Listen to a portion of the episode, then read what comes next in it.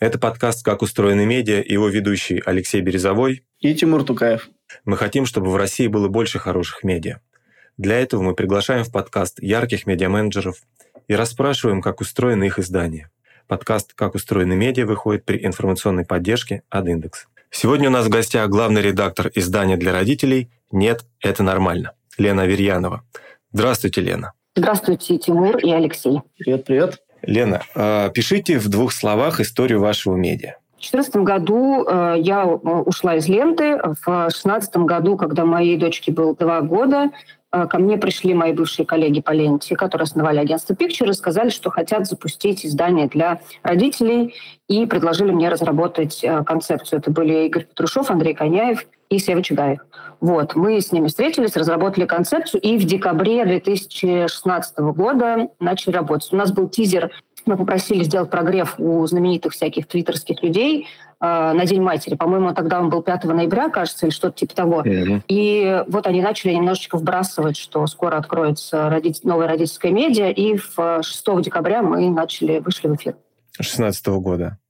А с 2014 по 2016 чем вы занимались? Я работала на фрилансе, писала колонки про родительство и вела блог на Village про все то же самое. А почему вы начали писать именно про родительство? Почему именно вот это направление выбрали? Потому что, во-первых, это было интересно мне самой, как человеку, у которого родился ребенок, и который столкнулся с дефицитом экспертной, полезной и удобоваримой информации на эту тему.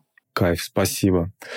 Как медиа-менеджер, скажите нам, пожалуйста, что из себя представляет медиапродукт? Нет, это нормально. Если говорить общо, то он э, направлен на то, чтобы удовлетворить информационный голод и дать какую-то национальную поддержку миллениалам, которые планируют, вынашивают или вот только родили свеженького ребенка. Тут как бы я должна пояснить, что миллениалы в данном случае это скорее не про возраст, хотя и про возраст тоже. Наш, наш костяк mm-hmm. аудитории — это люди от 25 до 44 лет, там около 70% приходится именно на этих людей. Но это скорее про состояние души. Знаете, как вот есть у нас э, в нашем издании слово «тодлер», когда э, это ребенок обычно от одного до трех лет, но в целом это скорее явление, чем возраст. И так и у нас. Э, что я имею в виду под этими самыми миллениалами? Это люди с определенным бэкграундом, с определенным опытом взросления, каких-то стандартных для людей, которые росли в 80-х и 90-х набором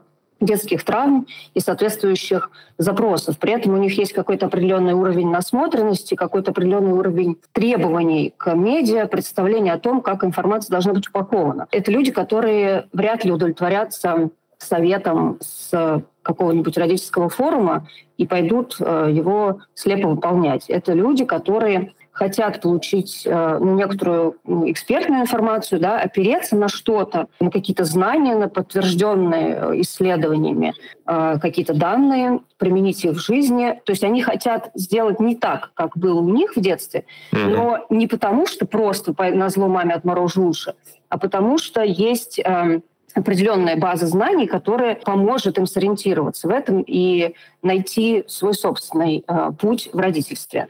Вот. А если коротко сказать, какой запрос или какую потребность аудитории вы закрываете? Э, потребность получить э, экспертную информацию и национальную поддержку. И э, я бы сказала, что мы это делаем на нескольких уровнях.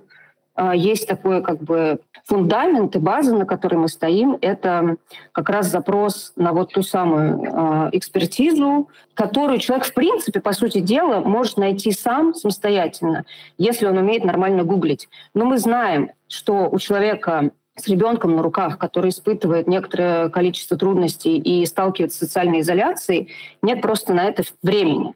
И для того, чтобы переварить эту информацию, тоже потребуется определенное количество ресурсов. Мы хотим эти ресурсы сэкономить и предоставить людям полный набор данных по каким-то определенным вопросам со, со всеми ссылками, со всеми э, полезными цитатами и комментариями специалистов э, в удобоваримом виде. Э, я как бы считаю, что у нас есть определенный... Мы удовлетворяем эту потребность с помощью определенного языка. Этот язык э, максимально понятный, прозрачный, он объясняет термин, он приводит понятные примеры, он опирается на какие-то часто ироничные штуки, чтобы человек не чувствовал, что его этой экспертизой пытаются задавить.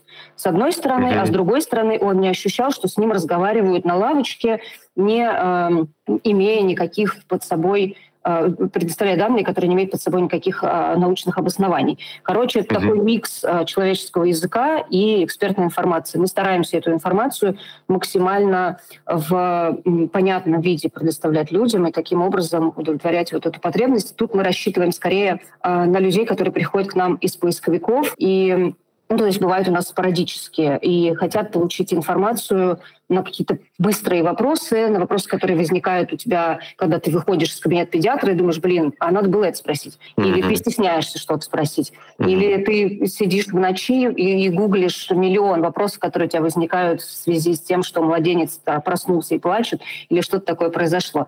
Mm-hmm. Вот. И этот, эту часть мы удерживаем вот именно с помощью поисковиков. И есть еще, я бы сказала, у нашего продукта такая большая философская надстройка, которая все время меняется, как кубик Рубик все время как-то движется, она скорее направлена на нашу лояльную аудиторию, на ядро, на людей, которые заходят нам по прямым переходам или из соцсетей, потому что мы все-таки сделали продукт, состоящий не только из э, информации, не только из изданий, собственно, но и из комьюнити. И вот mm-hmm. это комьюнити мы поддерживаем с помощью вот этих э, более сложных каких-то вещей, более сложных текстов, более сложной информации, которая анализирует то, как исторический, социальные, культурные, экономические контексты влияют на родительские решения и на то, как они отражаются на родительских практиках. С одной стороны. А с другой стороны, как родительские практики, родительские выборы влияют на то, как мы живем, на то, каких детей мы растем, растим,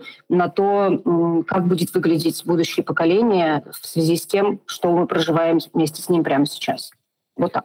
Но судя по количеству подписчиков в соцсетях, у вас это получается очень хорошо. Скажите, пожалуйста, какой сейчас, какая месячная аудитория, какой МАУ издание сейчас? Смотрите, мы тут, тут тоже как э, Small Media все-таки стараемся считать экосистему, да, не, не переход да, на да, сайт, а в общую экосистему. Мы держимся именно на сайте, что если говорить о сайте, то наша такая золотая цифра – это миллион уников в месяц. Э, к сожалению, в прошлом году в связи с тем, что произошло, мы потеряли значительную долю трафика, там практически в половину он уменьшился, прям такой был провал. И весь вот этот год мы работали на то, чтобы его восстановить. И сейчас мы все-таки к этим цифрам а, возвращаемся, к счастью. А что касается соцсетей, то у нас довольно большие охваты, и в месяц может доходить прям, ну, если прям считать все-все-все-все-все, что мы делаем, абсолютно mm. все форматы, абсолютно все соцсети, абсолютно все наши э, какие-то новые штуки, которые мы тестируем, там и в аудиоформатах и так далее, там mm-hmm. до 12, до 12 mm-hmm. миллионов охват бывает. Круто. Спасибо большое. Передаю Тимуру. Я про контент буду. Сколько единиц контента в день у вас выходит? Интересно и сайт, и соцсети. А, на сайте мы выпускаем примерно 4 текста в день, и мы так как бы путем э, проб и ошибок поняли, что для нас это плюс-минус оптимальная цифра, потому что, опять же, надо учитывать специфику нашей аудитории. Наша аудитория — это люди очень э, уставшие, очень э, ограниченные в свободном времени, поэтому нам надо с помощью небольшого количества текстов впихнуть в них как можно больше информации. В соцсетях тоже зависит от того, какие они, но выходит в среднем там 10-15 постов. Они тоже разные. Есть посты, которые направлены на дистрибуцию контента, которые ведут непосредственно на сайт, сделаны для того, чтобы привести аудиторию на сайт. Есть нативные посты, которые остаются внутри этой соцсети и никуда аудиторию не ведут. Таким образом, показывая алгоритмам этой соцсети, что мы здесь, э, дайте нам, пожалуйста, попромутируйте наш контент, показывайте нам э, побольше его, чтобы подписчики к нам приходили. То есть мы так, так, так играем на как бы с одной стороны, и с аудиторией, и с другой стороны, с, собственно, соцсетями, так, чтобы они нас не пессимизировали, никуда нас не запихивали в дальний ящик. Ну, у нас очень успешная, на самом деле, я знаю, что у многих медиа это не так, у нас очень успешный опыт работы ВК, хотя мы вообще, когда запускали это все дело, не ставили абсолютно на сообщество ВК, но там у нас образовалась уникальная абсолютно в своем роде комьюнити, которая объединяет э, сейчас уже 90 тысяч человек, и очень много из них э, я прям знаю с первого дня э, как, как того, как они подписались. Э, всегда знаю, что они будут писать, под каким постами. Это уже самомодерируемое некоторое, некоторое вроде сообщество, которое держится в том числе вот на этих сторожилых они там создают и задают определенную атмосферу. А можно, пока мы не ушли далеко, вопрос, благодаря чему удалось создать это сообщество? Мне кажется, там как бы в начале успех наш стоял на том, что мы очень-очень много шутили, мы придумали мемы про родительство, до нас никто так не делал, и, во всяком случае из а, именно тематических изданий. Да? Одно дело пошутить на пикабу про родительство, а другое дело в родительском медиа. Это совсем другое. И мы таким образом как бы немножечко снимали с аудитории напряжение, давая им понять, что мы свои, что мы их не обидим, что здесь безопасно, что здесь они могут свою фрустрацию каким-то образом утилизовать. И в целом поначалу это был такой довольно дерзко написанный контент, как говорил один из основателей нашего проекта Андрей Коняев, мы издание, которому не стыдно. Мы говорили с людьми о вещах, которые, правда, оставались и во многом остаются до сих пор табуированными, как-то задвинутыми в какую-то тень, а, которые вызывают у людей стеснение, страх, сомнения, вокруг которых куча домыслов, и мы захотели снять с этого какую-то пелену и включить э, все эти темы дискуссию вокруг родительства. Не каждое издание, которое в то время, когда мы запускались, работало с темой родительства, было на это готов. Сейчас, конечно, э, все больше и больше проектов все-таки присоединяются к этой э, полифонии да, голосов, и кажется, что становится получше на этой территории. А сколько вот над всем этим контентом работает человек и чем они занимаются? кто на чем сидит, так скажем?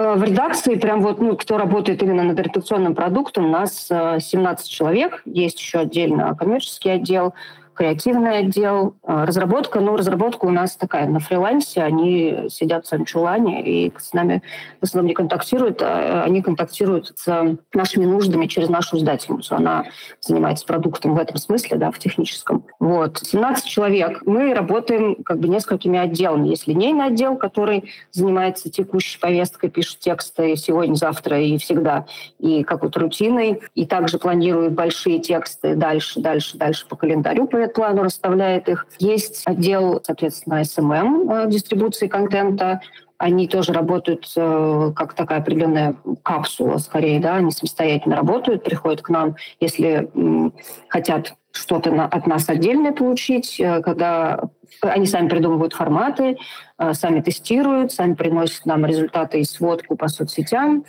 Э, есть также дизайн-отдел, который работает и в связке с самым отделом, и в связке с редакцией, и картинивает, собственно, то, что выходит на сайте, то, что выходит в соцсетях, делает шаблоны, вот это вот все. И есть еще такой гибридный отдел э, рекламы в соцсетях. Он работает как бы внутри редакции, потому что соцсети и то, что там выходит, мы считаем там одним из своих ядерных продуктов и торгуем им как некоторым редакционным ноу-хау. А вот э, ты упоминала, что работаете с аудиоформатами, также вы работаете с видеоформатами. Можешь про них подробнее рассказать? Как вообще пришли к этой идее, что там работает, что не очень, как экспериментировали, что теперь есть?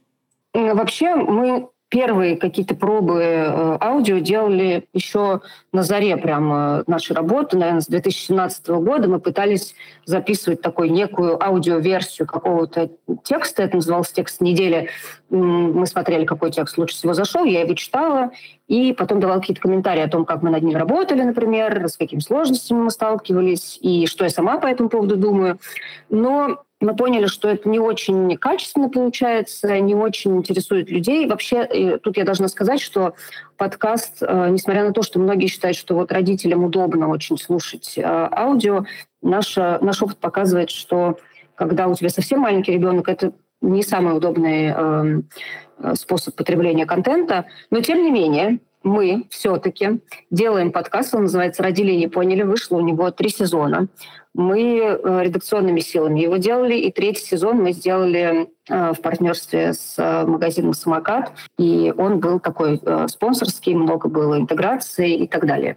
Вот. И еще у нас есть, по-прежнему выходят аудиоверсии наших основных хитов, они публикуются на Ютубе на всех подкаст-платформах. Мы их делаем просто для того, чтобы собирать общий охват как можно более широкий.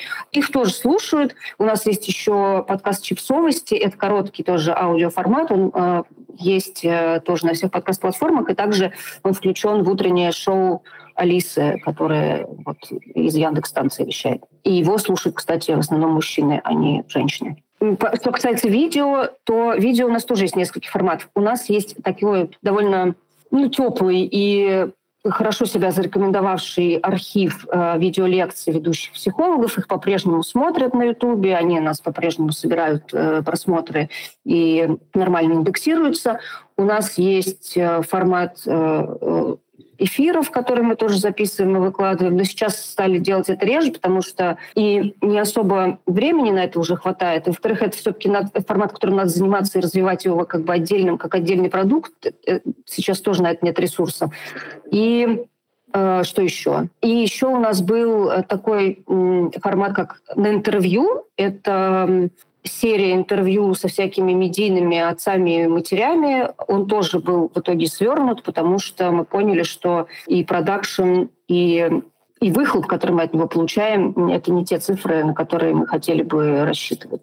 Поэтому мы перестали заниматься вот этим всем и все-таки сосредоточили свои силы на том, что у нас получается лучше всего. А вот с соцсетями вы работаете, наверняка вы разделяете контент между соцмедиа и сайтом. Как вы это делаете, что где лучше заходит? Да, все разделяем. У нас на каждой платформе по несколько представительств. Это делается для того, чтобы сегментировать аудиторию и э, разделить ее все-таки вот это как бы референтную группу, да, не работать на нее, а работать на самых-самых-самых разных людей, чтобы приводить как можно больше пользователей и на сайт, и знакомить их с нашим контентом внутри социальных сетей. У нас э, два э, сообщества в ВК, два сообщества в Инстаграме много каналов э, в Телеграме, ну, два основных э, из них, один веду я, другой ведет СММ-отдел. И, в общем, вот эти каналы, по большому счету, позволяют нам аккумулировать основной поток э, людей из соцсетей, но мы действительно хотим, чтобы люди, которые подписаны на нас в соцсетях, часть контента потребляли там, если им это удобно. Мы их не уводим на сайт, мы хотим, чтобы они были там, чтобы они там общались, чтобы им не приходилось выходить из приложений или из веб-версий, и таким образом мы, с одной стороны, показываем им, что мы им тоже лояльны, а не нам, а мы им. А с другой стороны, мы создаем некую платформу для того, чтобы продавать ту самую рекламу непосредственно в соцсетях. Если наш контент он всегда остается бесплатным, находится внутри соцсети, и ты, дорогой пользователь, никуда не уходишь и потребляешь его внутри этой соцсети, и таким образом мы создаем тебе некоторые комфортные условия, то тогда мы э, считаем, что у нас есть моральное право продать тебе на этой же площадке какую-то рекламу, чтобы ты ее там посмотрел, и увидел, что вот таким образом мы позволяем этому контенту там оставаться и оставаться бесплатным. А вот э, вы делаете партнерские коллаборации разные. Как с ними работаете, как их выделяете на сайте, как они работают для читателя? Тут у нас тоже несколько направлений работы. У нас есть партнерства, которые мы делаем э, в редакционном формате. Это информационные партнерства, которые рассчитаны именно на то, чтобы подогреть аудиторию со стороны партнера, чтобы нам партнер привел кого-нибудь еще, кого у нас нет. Как правило, это какие-то фонды, НКО, а, медиа другие, которые похожи чем-то на нас, чьи ценности совпадают с нашими. И с одной стороны, это та самая возможность э, привлечь новую аудиторию, с другой стороны, а, как small media, у которого не всегда достаточно ресурсов на то, чтобы делать много сразу сложного контента, это возможность получить э, единицу контента от партнера и сделать это фактически ну, бесплатно. Внутри редакции ресурс, который уйдет на подготовку этого материала, будет гораздо ниже, чем если бы мы делали его сами. А с партнерами мы, конечно, договариваемся о том, что мы можем править эти тексты в стилистике своей, своего издания. Все мы это, без, безусловно, с ними согласовываем.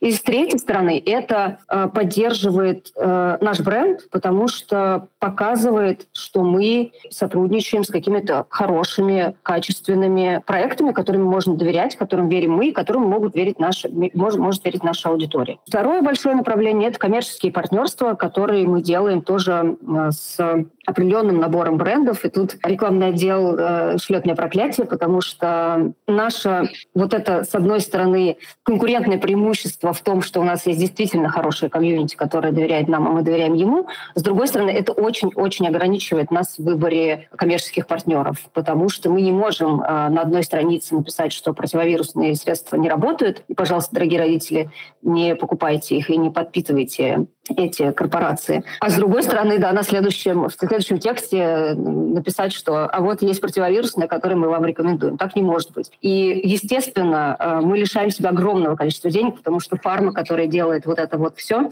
она, естественно, в ней сосредоточено э, довольно много денежек, которые бы нам пригодились. Но, правда, как бы я считаю, как э, медиа-менеджер, что репутация и бренд — это как раз то, что делает возможность разместить у нас рекламу потрясающим шансом для брендов, потому что э, наша аудитория, правда, нам верит, она нам доверяет. И мы знакомим нашу аудиторию с неким товаром или бизнесом, и они понимают, что НЭН зашквар никакой не порекомендует, никакой фигни вам она не, мы, мы им не впарим. Мы отвечаем за то, что мы рекламируем, и от нас исходит скорее рекомендация, чем просто размещалово. И это, конечно, требует э, больших душевных сил, э, чтобы продолжать так работать и по праву называться независимым медиа. Мы хотим сейчас немножко пораспрашивать вас про технологическую подложку вашего бизнеса. Но прежде чем я задам какие-то технологические вопросы, я хотел спросить, почему э, такие важные партнерские коллаборации размещены в рубрике то ли X, то ли Х. Я не знаю. Да, есть у нас такая рубрика, но не все партнерские коллаборации размещаются там. Это такая, мы, тоже такая экспериментальная рубрика. X – это вот этот модный... Это похоже на Х. Похоже на согласна. Но это тоже, знаете, это же ирония, это часть нашей самоидентификации как медиа. Это прекрасно, да. Это, вот, это абсолютно прекрасное название для рубрики, независимо от ее содержания, я считаю. Да, там действительно может быть все что угодно. И на самом деле это вот этот модный э, значок X, который ставится между одним брендом, X вторым брендом. И мы как бы тут выступаем, mm-hmm. да, выступаем действительно как как партнерская площадка позволяем э, бренду, которому мы, который мы любим, которому, с которым готовы познакомить свою аудиторию, разместить, ну, нек, вести некий блог, рассказывать о себе то, что они хотят рассказывать. Mm-hmm. Мы практически не лезем в эти материалы, э, как сказать, идеологические, да, но мы смотрим за тем, чтобы э, язык и э, tone of voice все-таки соответствовал тому, как мы обращаемся с аудиторией. Mm-hmm. А как вы формируете главную страницу сайта? Есть какая-то алгоритмическая лента или там билд у вас э, как бы выносит материалы? Как это технически устроено? Раньше было устроено drag-n-drop ом, и мы таскали материалы в зависимости от того, что мы хотим подсветить, что должно встать, э, что называется, на морду. А и... кто это делал? А, это делала наша предыдущая команда разработчиков, написала нам эту э, страничку, на которой мы это все mm. крутили, а крутила это все я. Mm-hmm. Вот, когда, я, например, если происходило что-то на тему чего у нас уже был написан текст, и ему, например, там 2-3 недели, я все равно могла его поставить наверх, чтобы mm-hmm. он эту тему как-то подсвечивал. Сейчас это не так. У нас э, мы вообще работаем пока еще э, внутри админка у нас на сетке, пока сетка еще не отвалилась, э, все работает как работает. Mm-hmm. Вот. И э, внутри у нас есть, э, разработчики нам написали возможность э, поставить материал в так называемый слайдер, где листаются материалы, туда попадает четыре текста, и это тексты, как раз которые мы хотим прямо, чтобы они бросались на читателя и показывались ему максимально в таком ярком формате. По какому принципу вы выбираете эти тексты и как часто обновляете? Слайдер обновляется каждый день. Э, какие-то тексты там задерживаются. Например, мы хотим там условно интервью Екатерины Шульман да, подсветить там подольше. И текст остается там на несколько дней. Это вручную делается? Да, да, там отжимается okay. галочка, показывает в слайдере, и потом ее, потом они сами падают, в общем, вниз. Uh-huh. Вот. И это тексты, как правило, ну, серьезные, большие, какие-то сложные разборы, интервью, то, что мы называем ликбезы, а, все вот такое большое. А, в шапку сверху встают небольшие короткие заметки, такие рутинные абсолютно. Вот. И вниз уже падают э, тексты в одну кучу, и они там сами собой ранжируются, и какая там, если вам будет интересно, она формируется рандомно. Угу. Ну, у меня были вопросы, почему именно такой дизайн, но поскольку вы работаете на сетке, то этот вопрос отпадает. И я, пожалуй, вот передам привет сетке, респект и всяческая благодарность ребятам, которые поддерживают и такой медиа, которые продолжают поддерживать, я не знаю, можно это говорить, нет? Российские медиа. Сейчас их нахлобучат. Скоро нас кинут, так что... Они предупредили, да? Да. Ну, все равно спасибо, что хотя бы это время. А как вы готовитесь к переезду? На какую платформу планируете переезжать? Ой, мы пока присматриваемся к этому вопросу. Мы будем э, решать его в ближайшее время. Э, тут тоже пока шерстит э, возможности нашей издательницы. Раньше мы вообще uh-huh. работали на WordPress, и это, конечно, uh-huh. было довольно печально. Uh-huh. Вот. И сейчас не знаю, что это будет, но очевидно, что так красиво уже не будет. Будет что-то максимально простое. Но я в целом не сильно расстраиваюсь, потому что 90% людей к нам заходят с мобильного устройства и сильно... Не видят этой красоты. Да, красоты а МП-страницы у нас красоту не едят, как бы. Угу. Хорошо. А, я обратил внимание, что у вас э, вот 9 э, каналов дистрибуции, да, они вынесены у вас в хедер, это небольшой секрет. Вот как у вас построена дистрибуция? Меня прежде всего вопрос автоматизации интересует. Автоматизировано нет? Если автоматизировано, то как? И что вы выносите в автоматизацию, что делаете вручную? Частично она автоматизирована. Девочки работают у нас в SMM-планере. Работали. Сейчас у них какой-то новый планер, который они тестируют. Mm. Был еще LiveDune. Короче, разные инструменты мы тут пробуем. Но ни один из них, увы, не совершенен. Угу. И у нас был опыт с амплифером не очень хороший, у нас все отваливалось, ничего не пустилось, и, в общем, не знаю, у нас не задалось у нас. Не... Угу. Вот. И сейчас э, все равно большую часть контента они постят вручную. Есть старые тексты, которые надо подсветить в связи с какой-то темой, они планируют там сильно вперед, например, да.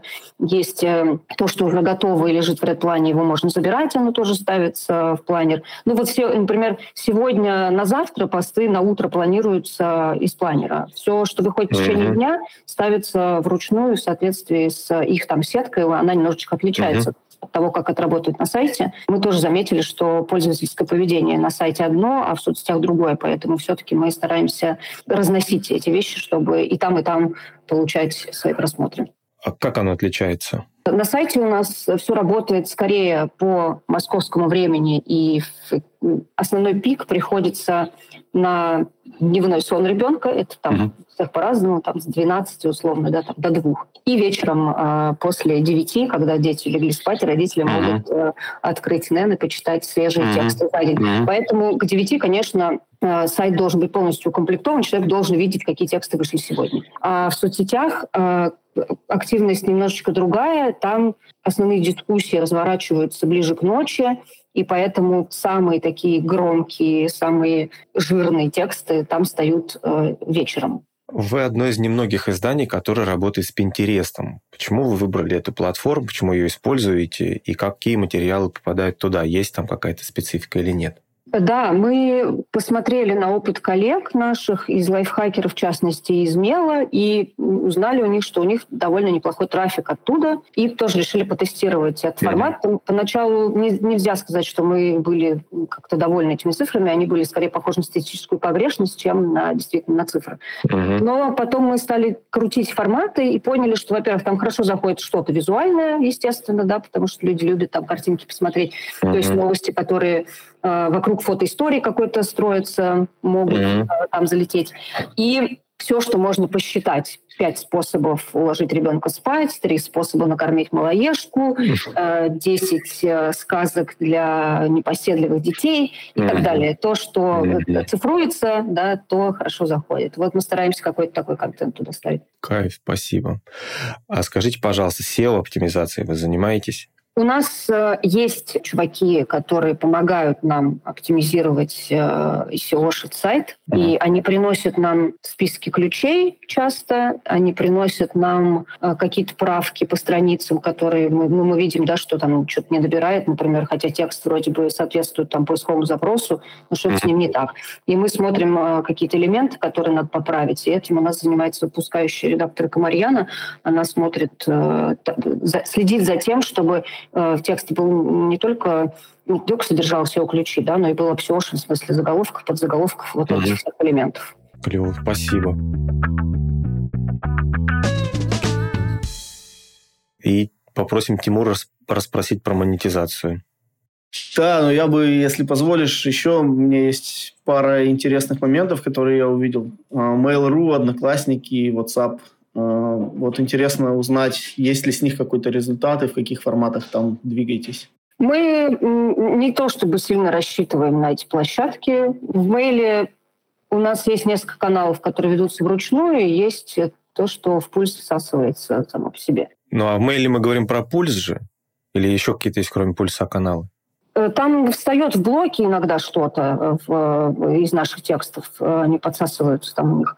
Ну, я не могу сказать, что это прав... мы рассматриваем какой-то источник э, трафика, мы скорее рассматриваем это как источник по, по присутствия, да, что мы осваиваем разные платформы, мы смотрим э, и аккумулируем аудитории там тоже. В Вайбере у нас довольно много подписчиков, сейчас я вот не скажу, потому что я давно не смотрела, но там тоже такое поведение э, пользовательское сомнительное, как нам кажется, это в основном дети, и они ну, как бы, они не наша аудитория, поэтому мы особо тоже на них не рассчитываем. В Одноклассниках и в Вайбере и Мейле мы дублируем то, что у нас выходит в основных соцсетях, но не ставим там какие-то совсем э, тяжелые для этой аудитории тексты, не знаю, там про зачем нашим детям нужен феминизм, что-нибудь такое, потому что разгребать эти срачи, правда, ну, не хватает рук у нас, чтобы за этим до всем бегать и смотреть, как там все взрывается.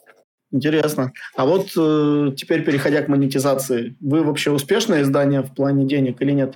Ну, знаете, я тут люблю очень цитировать Романа Баданина, который говорил, что медиа – это высокорисковый и низкомаржинальный бизнес. Вот как бы э, трудное счастье, короче, зарабатывать деньги, если у вас медиа, тем более такой, как у нас, тем более, который имеет какую-то определенную четкую позицию. Да, и с нами трудно работать, э, но хорошо. Трудно, но хорошо. Давайте скажем, что Рабан Баданин признан иностранным агентом, и все, что он делает, касается деятельности лица, признанного иностранным агентом. Э, но мы при этом стараемся монетизировать, ну, все, что можно монетизировать, монетизировать, все стараемся монетизировать. Можно э, мы придумываем какие-то новые форматы в соцсетях, например, и мы сразу идем с ними в рекламный отдел и говорим, смотрите, мы сделали то-то, э, цифры такие-то, предлагать можно тем-то, по таким-то поводам. Естественно, когда мы монетизировали мемы, да, которые были и, в общем, остаются нашим ядерным продуктом, просто мы сейчас эм, в связи со всем не постим их на основных каналах. У нас для этого выделен отдельный канал, он называется «Мемошная». И там для тех, кто... И еще у нас есть ВК-группа, так получилось, называется, так у нас э, рубрика когда-то называлась. Вот. И там тоже мемы появляются, продолжают там собирать какие-то охваты. И есть э, клиенты, которые хотят именно мемы, и мы предлагаем им разместиться в, в этих, на этих каналах. Да, там не миллионные охваты, но это качественные охваты, это живые органические охваты, поэтому мы находим с клиентами какие-то точки соприкосновения. Есть э, большие спецпроекты, есть контент-продакшн, который мы время от времени берем на себя и что-то делаем для кого-то. Это имеется в виду то, что появляется не у вас на сайте, а где-то вообще на внешних источниках, и вы просто как контент-студия занимаетесь? Да, все верно. Есть э, вещи, которые такие гибридные, которые мы делаем в э, содружестве с кем-то. Например, э, в ближайшее время выйдет курс э, для пап. Э, мы делали его с подгузниками. Не знаю, наверное, не могу пока называть э, бренд.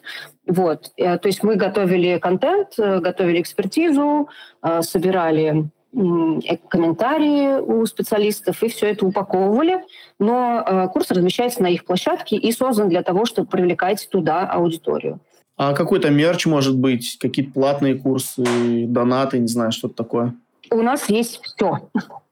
Как я, я говорю, что мы можно монетизируем все, что не приколочено. У нас есть мерч, Uh, у нас есть курс, но он стал с некоторого, с некоторого времени бесплатным, потому что мы поняли, что ну, наша... Видите, тут какая... Сейчас я немножко а, уйду в сторону. Есть у нашей аудитории определенная специфика. С одной стороны, все исследования, все соцопросы, все замеры говорят о том, что родители — это очень платежеспособная аудитория, которая метет с полок все, что им предлагаешь, потому что маркетинг, который направлен на родителей, как правило, э, манипулирует чувством вины и безопасности ребенка и благополучия. Поскольку мы работаем не так и стараемся все-таки на людей не давить, а информировать их, у нас аудитория не мечет э, деньги в таком количестве, как, как она мечет э, в другие проекты. И тут мы тоже должны учитывать, что при всем при этом, да, при том, что родители действительно это люди с большой покупательской способностью, это не богатые люди. Мы не можем им э, рекламировать какой-то luxury и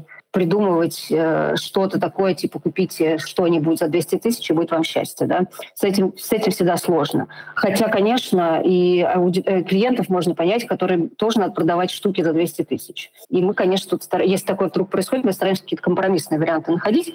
У нас есть также донаты, да, и чтобы как-то поддержать со, со своей стороны наших э, патронов и донаторов, мы э, раз в месяц, в конце месяца посылаем какой-нибудь небольшой подарок. Это может быть какая-нибудь какой-нибудь чек-лист, скидки от наших партнеров на книжки, на какие-то детские пособия, на игрушки и так далее, какие-нибудь наши редакционные лайфхаки по уходу за детьми, сказки вот мы посылали зимой. Ну, в общем, что-то такое приятное, небольшое, но как бы, которое скажет людям, что мы вас видим, спасибо вам большое, спасибо, что нас поддерживаете. У нас есть мерч, да, но он скорее такой больше имиджевый, да, какой-то, чем действительно продукт, который позволяет нам на нем супер что-то много зарабатывать. И еще у нас есть э, коммерческие сотрудничества, которые выходят за пределы онлайна. Это разные коллабы с брендами, которые делают что-нибудь, э, например, настольные игры. Мы сделали с августом настольную игру, мы сделали украшение с брендом Shameless, э, и мы стараемся, в общем, что-нибудь такое время от времени проворачивать, когда э, само производство и продажи на стороне более крупного нашего партнера, да, а мы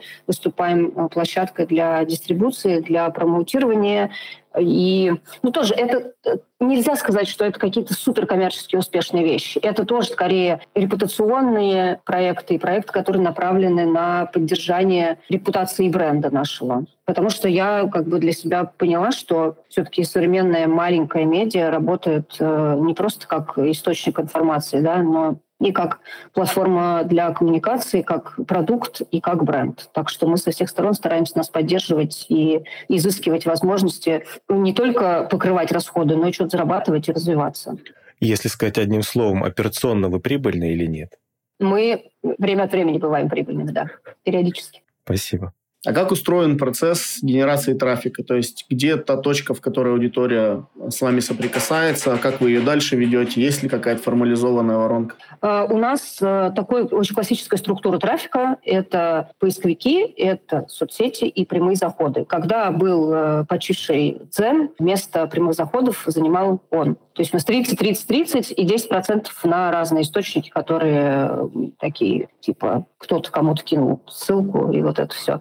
Вот. Как бы сейчас основная точка приложения наших усилий — это, безусловно, соцсети, потому что мы стараемся их все еще растить. То есть мы не достигли, как я считаю, э, плата, мы не достигли каких-то вершин, на которых можно остановиться. Мы продолжаем здесь работать и усиленно их э, выращиваем. И еще у нас есть такая штука, как э, собственные каналы продвижения, да, когда мы сами, как люди и как сотрудники нашего медиа, стараемся работать э, со своими соцсетями так, чтобы они становились э, точкой привода к нам аудитории. И это тоже работает как один из инструментов наращивания лояльности, потому что ну, спорадическая аудитория — это здорово и правильно, и, безусловно, мы на нее работаем. Поисковики, у нас есть отдельное, э, отдельное направление работы, именно заточенное под э, поисковики — но все-таки наращивание этой лояльной аудитории кажется мне очень важным, потому что лояльная аудитория – та аудитория, которая будет тебе платить. И тут я тоже должна вернуться немножко в начало и сказать, что вот эта та самая философская настройка, надстройка продукта, про которую я говорила, она как раз и рассчитана на вот эту лояльную аудиторию. Почему? Потому что поисковики приводят к нам людей, у которых дети от 3 до 6 лет. Это самый такой почемучный возраст для родителей для ребенка. Это, когда родитель уже вышел из этой комы первого года, когда он ничего не соображал и вообще не интересовался только зубами, соплями и содержимым подгузника, дальше у него появляются более сложные вопросы, и мы ему эти ответы так как бы подсовываем. И стараемся ему э, наметить какой-то путь э, взаимодействия с ребенком, помочь ему выстроить свою воспитательную стратегию, показать ему плюрализм мнений на этот счет и сказать, что единственного возможного варианта не бывает. Вы можете какой-то эклектичный набор собрать, и вот какие инструменты у вас есть. Вот это как бы основная часть аудитории, но она все время обновляется, потому что дети растут, и дети рождаются новые. И она постоянно такая вот э, само, самообновляемая какая-то система. А та часть аудитории, которая вырастила с нами детей, которым уже не интересно сопли, подгузники и кризис трех лет, ей интересно что-то более сложное. И вот это более сложное, мы за счет этого стараемся их у нас удерживать. То есть э, понятно, да, что мы ориентируемся все-таки на родителей маленьких детей, но мы хотим, чтобы родители, которые уже вырастили с нами ребенка, отдали его в школу, например, по-прежнему с нами оставались. Да, мы вкидываем, безусловно, в них темы, которые связаны со, со школой, даже с подростковым, подростковыми какими-то делами, но мы видим, что как вот именно темы, как поисковые темы, как контент, это не, не совсем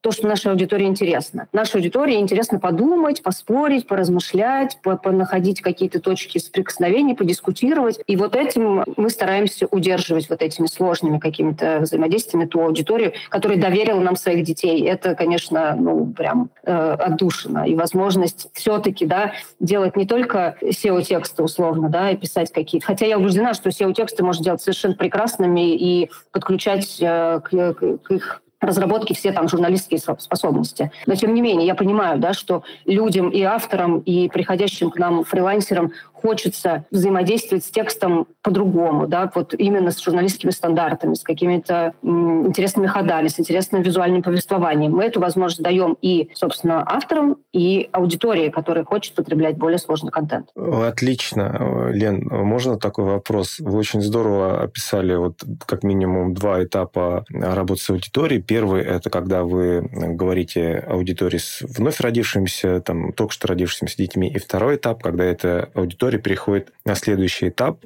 да, выросшие дети, другие вопросы. Вот технически как вы их переводите? Это что, другие рубрики или другие каналы? Как вы э, выделяете эту аудиторию? Или валите в общий котел, а там каждый свою косточку выловит? Смотрите, э, основная вот та аудитория, которая с вопросами к нам приходит, она приходит как раз через поисковики, мы ее ведем прямо сразу на сайт.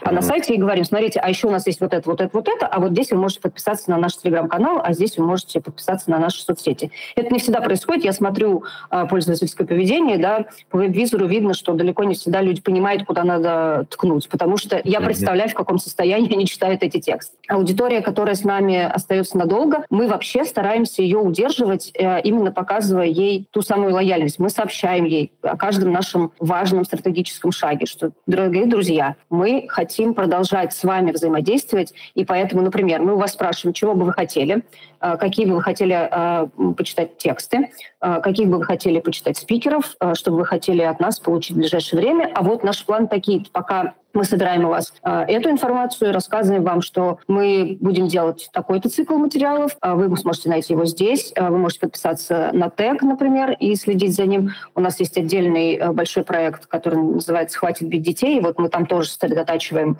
такой аудитории, которая уже все-таки с определенным э, набором знаний туда приходит. Вот. И да, мы хотим, э, чтобы эта аудитория все-таки была, приходила к нам через соцсети. Да? Это два mm-hmm. канала связи, поисковики и соцсети. Хорошо. У нас э, сейчас будет последний раздел подкаста, так называемый Блиц. И перед ним я бы хотел сказать, что подкаст «Как устроены медиа» выходит при информационной поддержке от индекса. От индекса это информационно-отраслевое издание о рынке рекламы и маркетинга в России. Коллегам из Адиндекс большое спасибо за информационную поддержку. И, Лен, вопрос к вам. Как вы планируете развивать свое медиа в ближайшем будущем? какие-то, может быть, основные, без э, секретов и того, чтобы не сглазить э, основные вехи, может быть, или интересные направления? Смотрите, ближайшее будущее я хочу видеть так, что мы будем развиваться как команда. Это внутреннее развитие уже начнется какое-то, которое в конечном итоге должно привести к развитию внешнему. Э, я хочу, чтобы все внутренние процессы становились более бизнесовыми, более продуктовыми, более сложными. Mm-hmm и более четкими при этом. И mm-hmm. все мои усилия сейчас направлены именно на это, на работу с командой. А когда мы завершим этот этап, мы это делаем и внутренними какими-то ресурсами, и приглашая внешних специалистов, и проходя э, менеджерским составом э, какие-то курсы, тренинги и вебинары, и приглашаем, чтобы люди именно нам рассказывали, что как нам лучше перестроить и подсказать нам, как нам посмотреть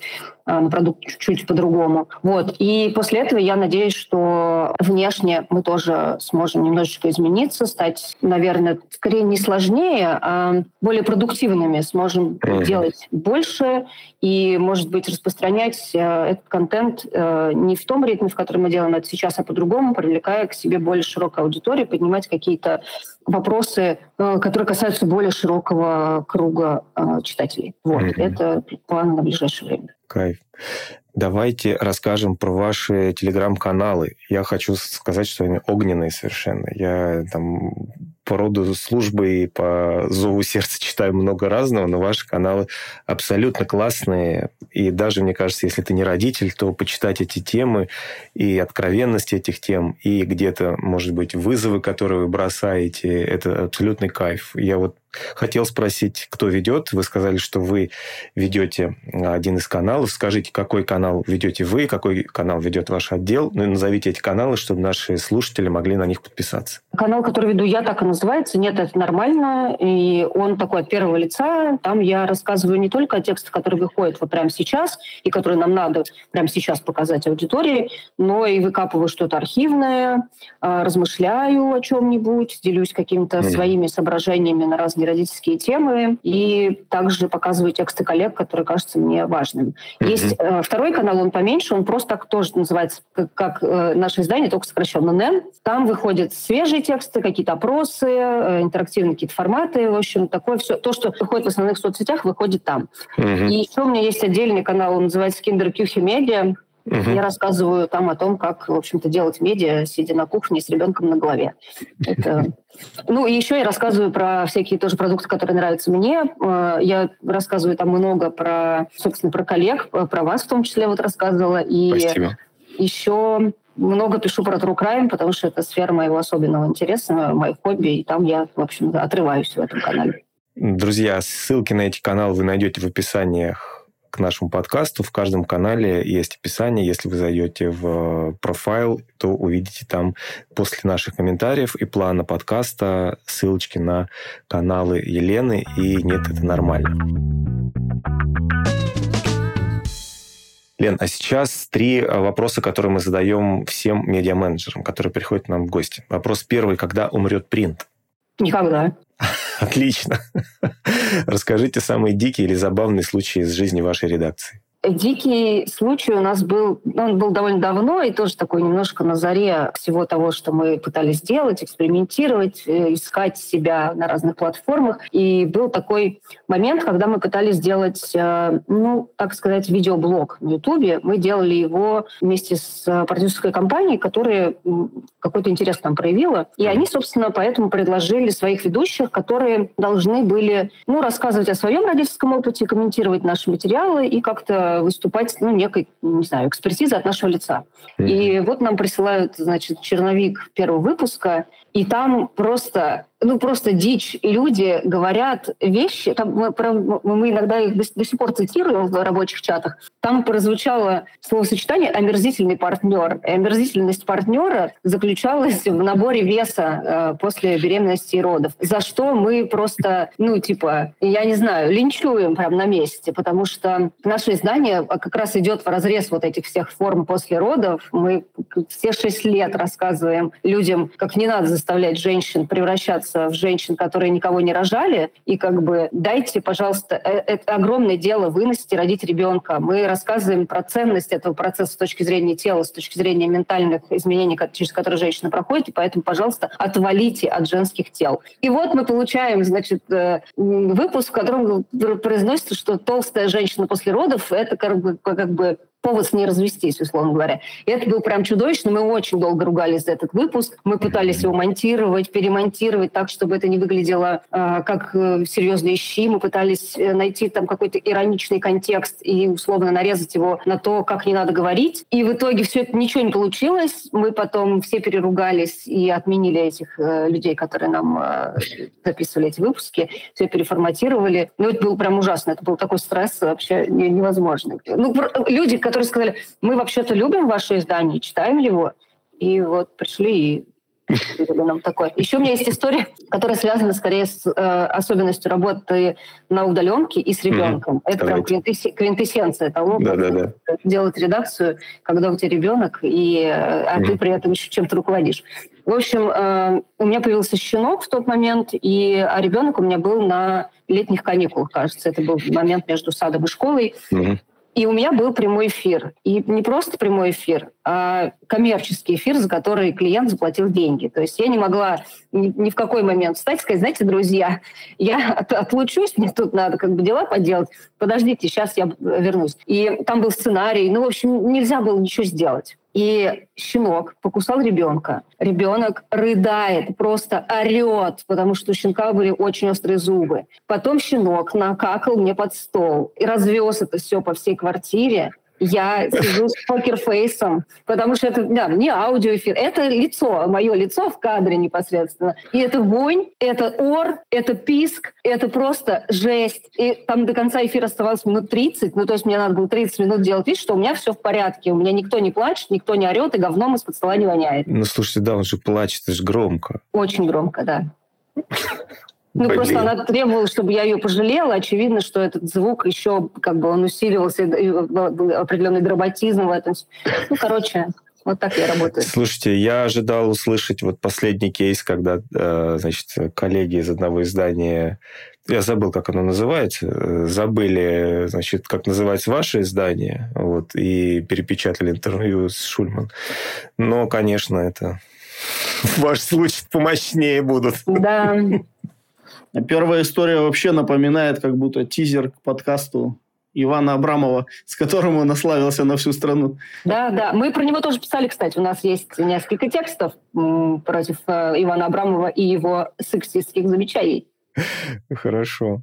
Лен, пожелайте что-нибудь коллегам из других медиа. Ой, дорогие коллеги из других медиа, я желаю нам всем стойкости и возможности продолжать свою работу и оставаться поддержкой для аудитории, несмотря ни на что. Несмотря на то, что у всех у нас поехала кукуха, мы все-таки должны держаться ради своей аудитории. Прекрасно. Лена, спасибо вам большое. Друзья, у нас в гостях была главный редактор издания для родителей «Нет, это нормально» Лена Аверьянова. Лен, спасибо еще раз огромное. Мы обязательно пригласим вас еще, когда издание перейдет на... Мы просто вас пригласим когда-нибудь еще. И мы вам желаем да, перейти скорее на планетарный масштаб. А, рубрика X на это намекает. Да. Спасибо. До свидания. До свидания. До свидания.